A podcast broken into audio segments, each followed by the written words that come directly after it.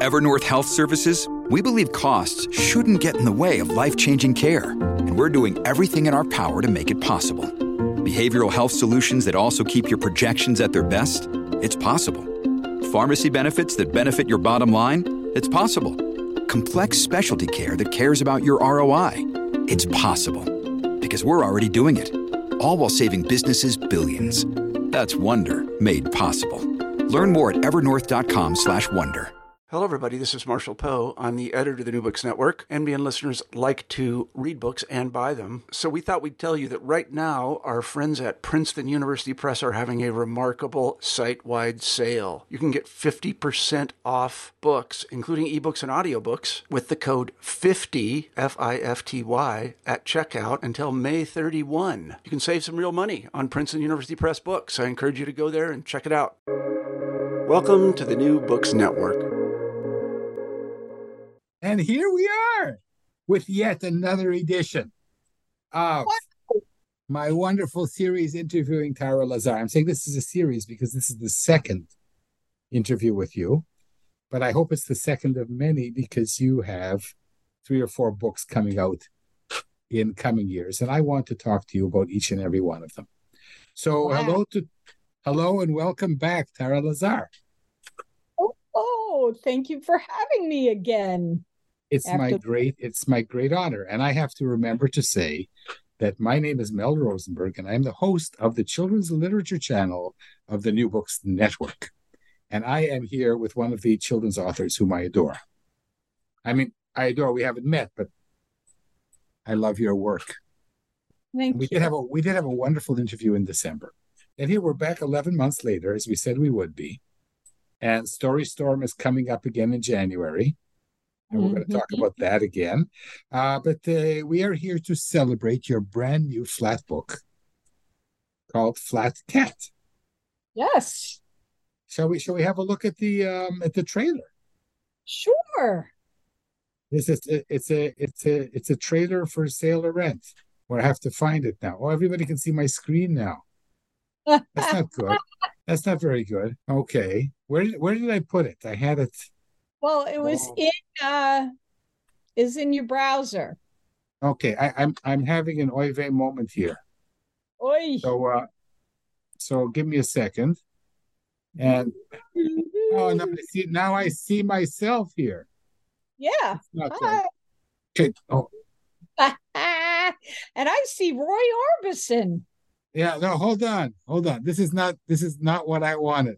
Okay. Can you see this, Tara? I see nothing except you and me. Ah, I have to share the screen. Okay, I'm sharing the screen now. And now everyone Oh. can see Flat Cat. Flat Cat was born flat. And wouldn't you know it? He liked it just like that. So, what will happen when he goes from flat to that?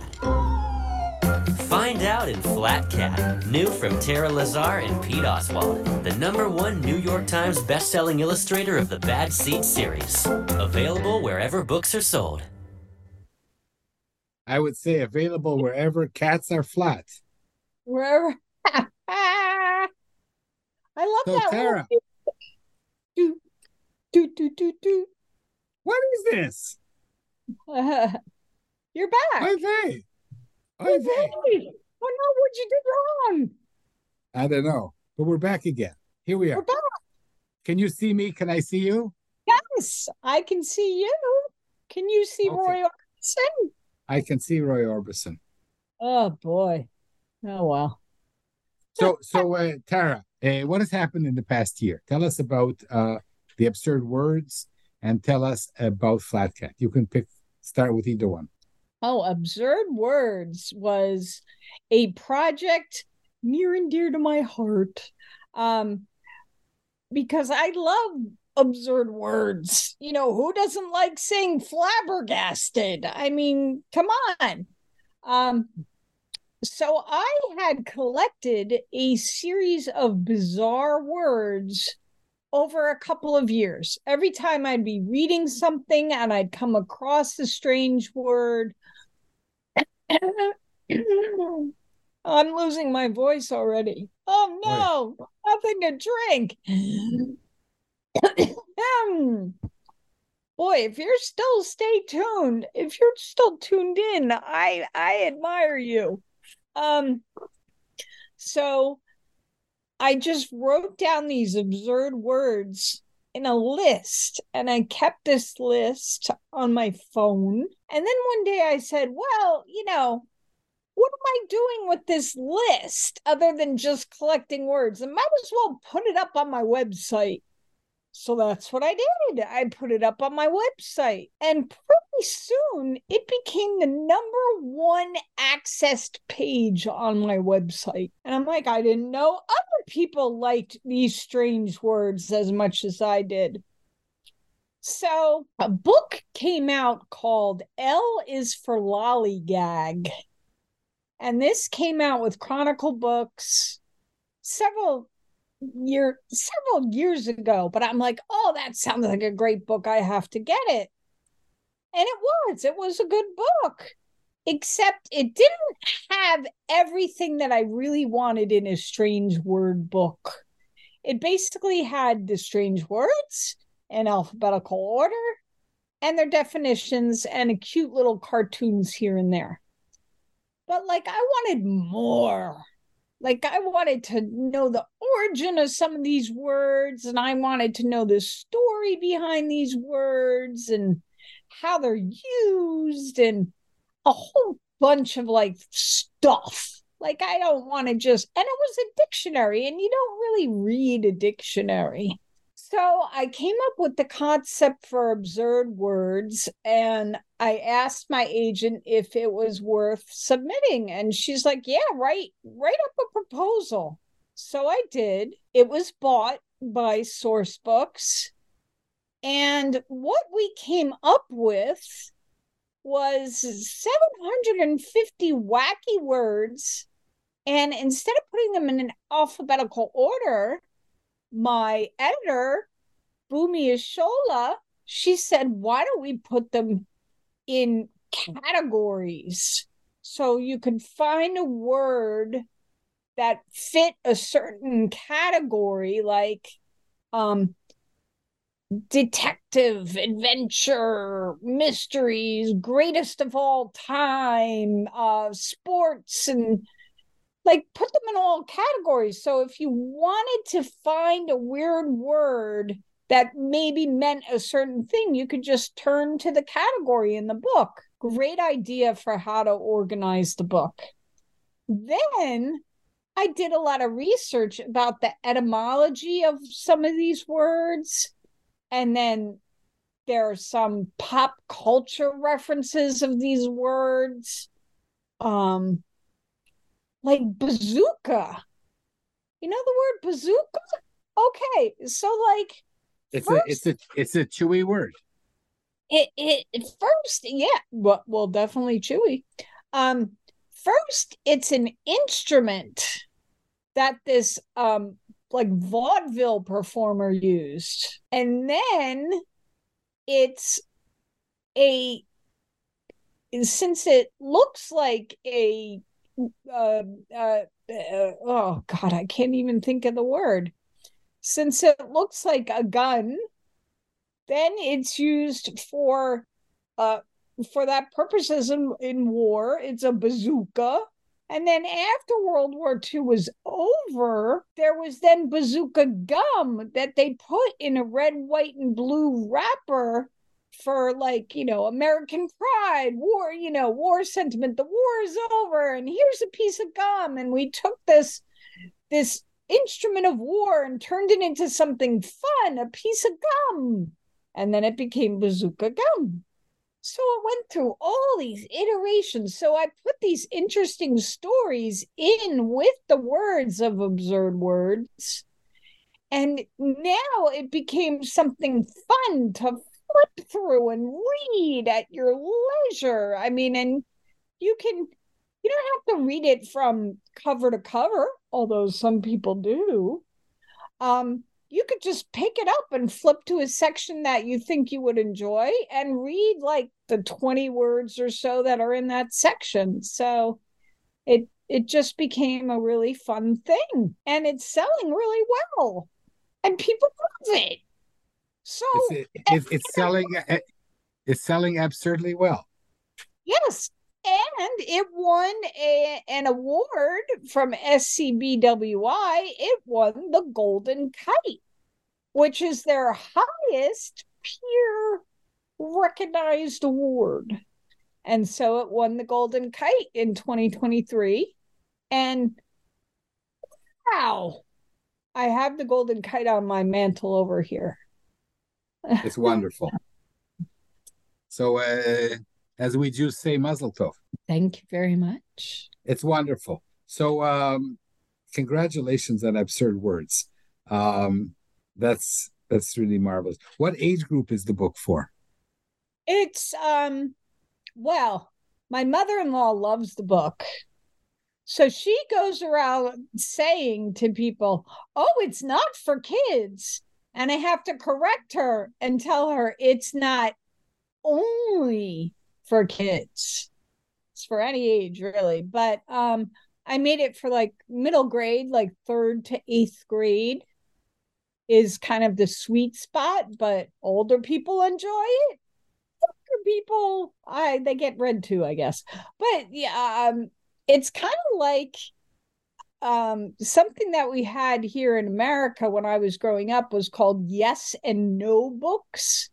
And they were a book and you got like this secret pen and you would like fill in the games and they would and they would work with this you know secret pen. And on the cover of the books it used to say for ages 9 to 99 so that's what it should say on the cover of absurd words from ages 9 to 99 does it no i didn't think I, of that until after. Tara, I should say from the age of nine to uh, seven, eight, nine. Oh, but I'm sorry. Sorry. bad, bad Mel, bad Mel. okay, so um, we're going to go back to your sweet spot because back in uh, December you told me that you're an eight-year-old at heart. Um, but let's talk about Flat Cat, which is a um, a wonderful book again for for the five six year old crowd. I'm guessing four or five six year old crowd. Um, yeah. Tell us about Flat Cat. Well, he was flat and he was born flat. He wasn't squashed by an out of control ice cream cut uh ice cream man truck. He wasn't what was the other one? And he wasn't smooshed in a waffle iron by a short order chef. He was just flat and he liked it like that because he could slink and slide anywhere he wanted totally unseen. He could just get around and not be bothered and he liked that kind of life. Um until one day he's not flat anymore and he's not sure if he really likes it so you have to find out whether or not he likes it and what he does about his not so flat life anymore. So um, this takes us to Storystorm. Uh, wow. Every every January, you run something marvelous for thousands of authors, where um, we are um, expected to come up with a new idea every day for a month for a children's book. What? Thirty yeah. ideas. 30 ideas. And I, I actually participated this year. Uh, and oh. it, it, was it was great. And it does um, it does um, get you going. It does get you to write manuscripts. And uh, yes, so the idea is churning. Yeah. But then uh, we we talked about this in December.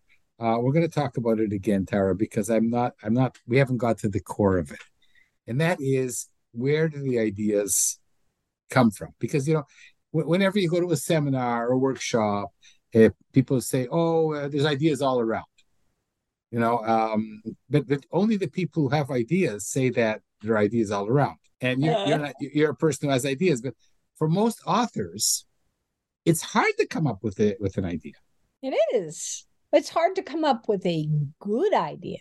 Not every idea is a good one, right? Okay, so so where did the idea for Flat Cat because you know you all you have to do is say um, you know flat cat was was flat and he liked it like that.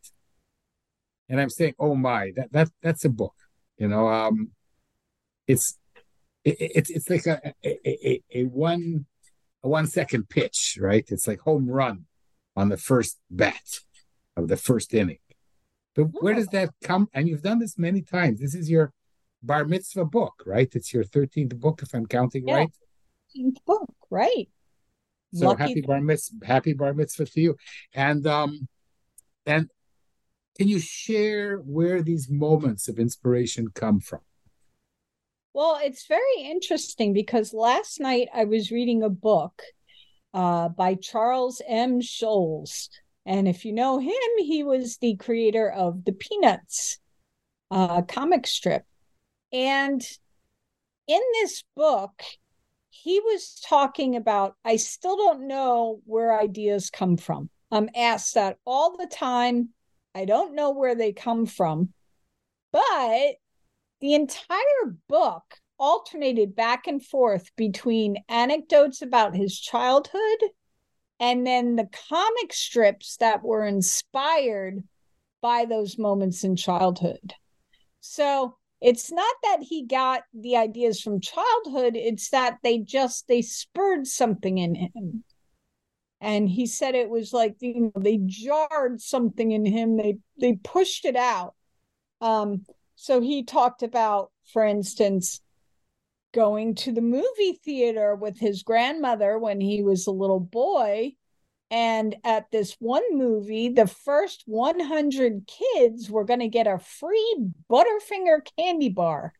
So he went all excited and he got there and he was kid number 101. So he just missed getting a Butterfinger. So he did a lot of comic strips about going to the movies as a child and you know one please. And he even did that you know waiting online to be you know a kid to get a free candy bar except in the charlie brown strip it was the first 1500 kids is a lot of kids. And he was 1501 charlie brown. Um so it was a lot of things that happened in his childhood that he took, he altered a little and put them in the comic strip. And that was kind of where ideas come from. Something that happens in real life may spur a certain idea. For Flat Cat, I was at home, it was during the pandemic it was January of 2021. So we're really in the heart of the pandemic. And I hear meow really loudly outside. Now, the first night I heard it, I was actually upstairs. So I couldn't do anything about it at that time. Then the second night in a row, I heard meow really loud. I was sitting right here, and my sliding glass door is right there. And I open up the curtain and I look, and there's a cat sitting there, a black cat. So I'm like, oh, the poor thing, it must be cold because it was January 2nd. Must be cold. So I opened up the door to put out some food. And as soon as I opened up the door, she slipped right in and she's never left. So a cat being very sly was kind of the impetus for Flat Cat. And, you know, I like to play around with titles and sounds and, you know, absurd words. But uh, Flat Cat just had a nice ring to it. You know, I if I was going to write about this sly cat, why not him being flat? Because then he could be even more sly than a regular cat. So that's kind of where the idea came from. It's Did not you- that I, Yeah. No, but it, I- it's So, so um, I have my theories about this, but this is your show, not mine. But essentially, um, what you've done is you've um, and and what Charles Schulz did is you've invoked the humorous look at some episode, but you've also moved it from point A to point B, which right. I call which I call thinking between boxes, taking something from frame A and putting into frame B. So this is now what would this cat who has this attribute of, of slinking, sneaking in, look like if he were a flat cat? And of course, you're going to say flat cat. What do you think of flat things? Um, and you've taken the cat and you've moved it into another realm of two-dimensional beings. And and and this is, I think, um, this is, I think, the genius of, of special authors like you. And in order in order to do this, you do have to have this quirky sense of humor that you are you are blessed with. I have no idea if this is something that you you were born with. Um, I so, think you're born. So do you do you do you write through angst? Last time we talked, you told me that you write for five year olds, but your sweet spot is an eight year old girl, and yeah. that was a period of happiness before the storm. Correct me if I'm wrong.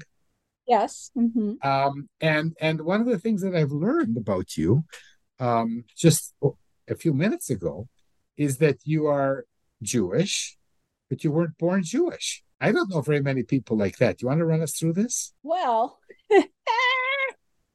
um, I was born. I get. I guess you say you you're born Catholic? I was baptized. I don't know. I was born Jewish, dear. I don't know. I know, I know like I was born Catholic. I don't know. I was baptized Roman Catholic. And both my parents spent their entire lives in Catholic school. Entire lives. My father even went to Seton Hall University and Seton Hall Law. Still Catholic. So then by the time I rolled around, my parents were like, eh, we had enough of this. yeah, they were really tired of Catholicism. So I was raised really um, secularly. You know, we celebrated the major Christian holidays like Easter and Christmas, but we didn't do it in a religious sense. And while all my friends on Sunday went off to catechism, uh, Sunday school, I got to stay home, uh, which I was really happy about. Um, so I wasn't really raised with religion in any sense. Uh, when I'm watching Jeopardy and they have the Bible uh, section come on, I'm like, oh no, I'm never going to get any of these right because I just I just wasn't educated in that way. Jumping so, Joseph. I just I no I just the whole Bible category is just a wash for me. But the you know the Bible has the best stories. I must tell you. I know we, we, we have to we we have to talk about that. Great stories. So um when I met my husband, uh he was Jewish, and uh, I learned about Judaism and I happened to like the tenets and the philosophy behind Judaism much better than I ever liked Catholicism. Um, so I became Jewish and we raised our children Jewish. And if you see the lights over here, those are really for Hanukkah. They're not for Christmas. We have blue and white lights that we put what, what, what, one second. So so so you don't do christmas anymore? No i've never done christmas no. And um no. Uh, there's nothing wrong with it. Um so so you know now during this uh, terrible period we're going through uh with so much anti-semitism. And you know I, I i maintain that the jews are actually wonderful people. And um you know we brought the world so many wonderful things. And um and uh you as a as someone who embraced judaism i i think it's wonderful because you know uh, some people think that the jews succeed because they're really good storytellers. And you're a wonderful storyteller. So you should have been jewish from the get-go. That's what i'm thinking I grew up in a town that was uh, very heavily Jewish. Uh, we had a lot of synagogues, and um, most of my friends were Jewish. And actually, growing up, not being Jewish, I thought I was in the minority. It, seriously, I did because every uh, like almost every single one of my friends was Jewish. We just lived in a very Jewish community. So as, as a child, I was like, "Wow, I, am not Jewish. I don't. I feel kind of... when, when you when you ask people, Tara, uh, yeah. why there is so much hatred and anti-Semitism in the world, um, the main reason is because the church taught for 2,000 years that we killed Jesus uh, without even noticing that Jesus was a Jewish boy. Um, I don't know. I actually don't like to talk about religion um, because it's a very personal choice. Um, and, you know, to each their own. Absolutely. Absolutely. Absolutely. Yeah. And I wouldn't have asked you, except these are such hard times. And um, it's. Such- uh, very difficult times and i and i'm a very difficult person. No i i'm just like uh, a lot of weird things about me. And one of them is that i i didn't grow up jewish. I became jewish but i wanted to be jewish when i was a kid because everybody else was which so is you, not the norm because it's usually only two no but, but, but Tara, I, I, you know, we talked about this in December. Um, to be a, a writer like you who wins major awards and has bestsellers, and both these books are are are, are bestsellers. I should I should add absurd words and um, well, well, as, I... as, and we're not talking about all your other books seven eight nine and and um, th- these these books are considered like the top of the class. You're the top of the class, and I wouldn't expect if I were interviewing someone who's like one in a million, right, to be um, normative. Uh, well, yeah, I'm definitely not normal. I mean, look at look at this shirt. I mean, this I'm wearing an entire outfit like this. It's got bears on it. It's got cats, cat right there. there cat. Yeah and it's it's a, a, top and a bottom and like i have to if i wear this out I have to tell people it's not pajamas. It's actually an outfit. and they're like, oh, that's okay. I wouldn't have minded if you were in pajamas. And I'm like, all right. Sometimes I sleep in it. It's it, it's it's the flat cat's pajamas. Tara, I'm sorry. I'm sorry. Um, so, um, so so let's uh, let's move on now uh, we've talked too much about your personal life, uh, but sometimes we have to, uh, and talk about the stuff that's coming out of your uh, fertile mind. What are the books that you have cooking? Oh, well, there is a second Flat Cat coming out, which I finished writing this summer. Um, and actually, last week I got the initial sketches from Pete Oswald. Ooh. So let's let's uh, talk let's talk about Pete Oswald for a moment because he's also oh, famous like you are. Bad seed and so on. Well, he's more famous than I am. very I talented. wanted you I wanted you on my program. I know, but very talented individual because when I did come up with the idea for Flat Cat and I wrote Flat Cat, I could not envision how he was going to look in a picture book because a picture book is two dimensional and Flat Cat was also two dimensional. And how is that going to come across in the book? Is it going, you know, because he, uh, I couldn't imagine how somebody would draw this. And then I got the sketches for Flat Cat and I went, oh, so that's how you do it and it was just everything that I could ever want in a cat that's flat. Pete figured it out brilliantly. And and it's it's just like it was exactly what I envisioned, even though I didn't envision it. Does that make sense? Yes, you know, people who are not in this business think that the um, the uh, the authors have a say in who the illustrator is, and that they sit together a lot. Um, do you want to um, unbundle this misconception? Okay, it's false. um, once your story gets bought by an editor, it essentially becomes that editor's book. And the editor has an overall vision for how the book is going to appear. And they have an idea of which illustrator they would like because that illustrator has a particular style that they foresee meshing well with your particular story.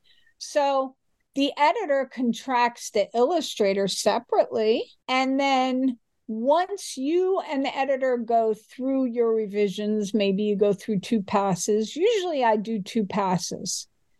Um, and the final uh, story is set. They then give it to the illustrator.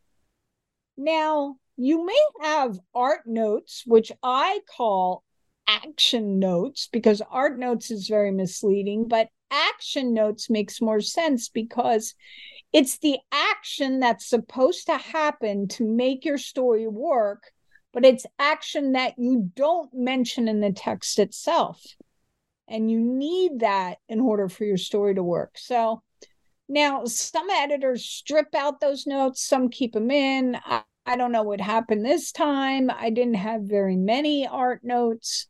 Um, but they give it over to Pete, and Pete goes through and makes a dummy book. He makes sketches of what the artwork he thinks should look like and how it should be laid out and full spreads, one page, spot illustrations. He does it all.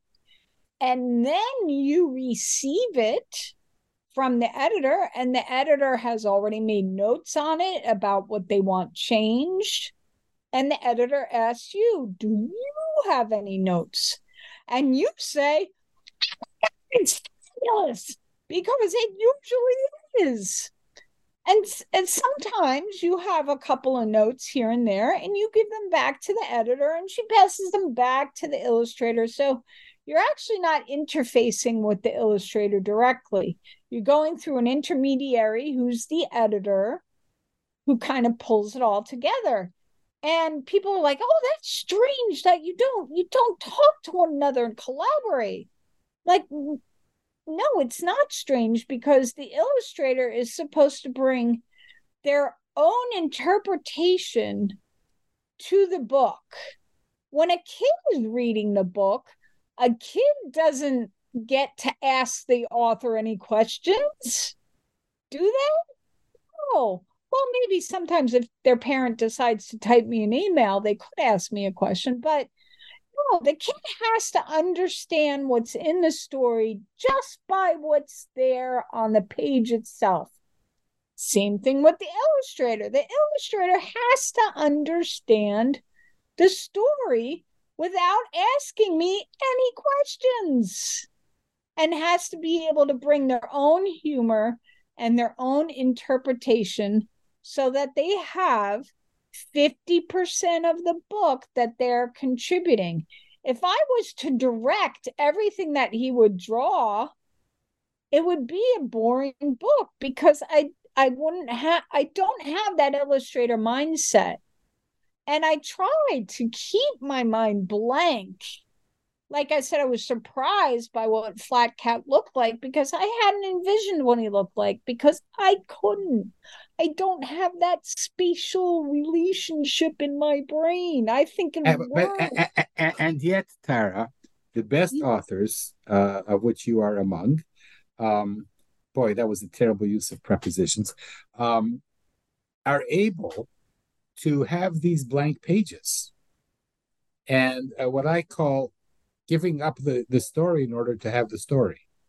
In other words, what you're saying is essentially you've written a book, and even though you're famous, and you could say, "Hey, you know, I, I want to, I want to, I want to see what's going on," and you say, "No, no, no, no. The right way is that the illustrator also makes it his or her book. or yeah, their. it makes a contribution so that it becomes their book. I'm Um, gonna say I'm, I'm gonna say that it's it's it's you know I, I only have one traditionally published book, but I, I look at it as hundred percent my book and hundred percent the illustrator's book. It's also her book, yes, and and the and the editor, of course. and the editor's book and the art director's book and the uh, and the cover designer's book. yeah, and so but that's that's the big success, isn't it? That that everybody feels that that it's their their book. it's their book.